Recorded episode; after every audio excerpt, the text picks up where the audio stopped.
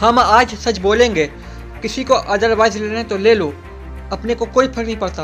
बात कड़वी है, पर सच यही है। आइए सुनते इस बात को कि। जब हम छोटे थे तो हम लोग स्कूल में पढ़ते थे कि तीन तरह के देश होते हैं। विकसित देश, विकासशील देश और अविकसित देश। भारत जब हम छोटे थे तो विकासशील देशों की सूची में आता था। हम पूछते थे, कितने दिन में हो जाएगा विकसित? तो हमें कहा जाता था, बस दस बारह साल ट्रैक पे। आज भी हम अपने बच्चों को 40 साल बाद यही पढ़ा रहे हैं 30 साल बाद। पैंतीस साल बाद की तीन तरह के देश होते हैं और भारत विकासशील देशों की श्रेणी में आता है। जगह जगह मैंने जाके पूछा है, बच्चों क्यों पढ़ना चाहते हो? आप में से कितने लोग नौकरी करना चाहते हैं?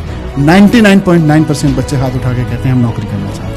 99% बच्चे जिस देश में स्कूलों में नौकरी के ख्वाब देख के पढ़ रहे हो, उस देश की इकोनॉमी को डेवलप्ड इकोनॉमी का ख्वाब बंद कर देना चाहिए। Job seekers economy can never become a developed economy you name the developed country you study their education system they are producing job providers there they are producing entrepreneur mindsets even if they are not job provider they are entrepreneur mindsets every student coming out of them is entrepreneur from their mindset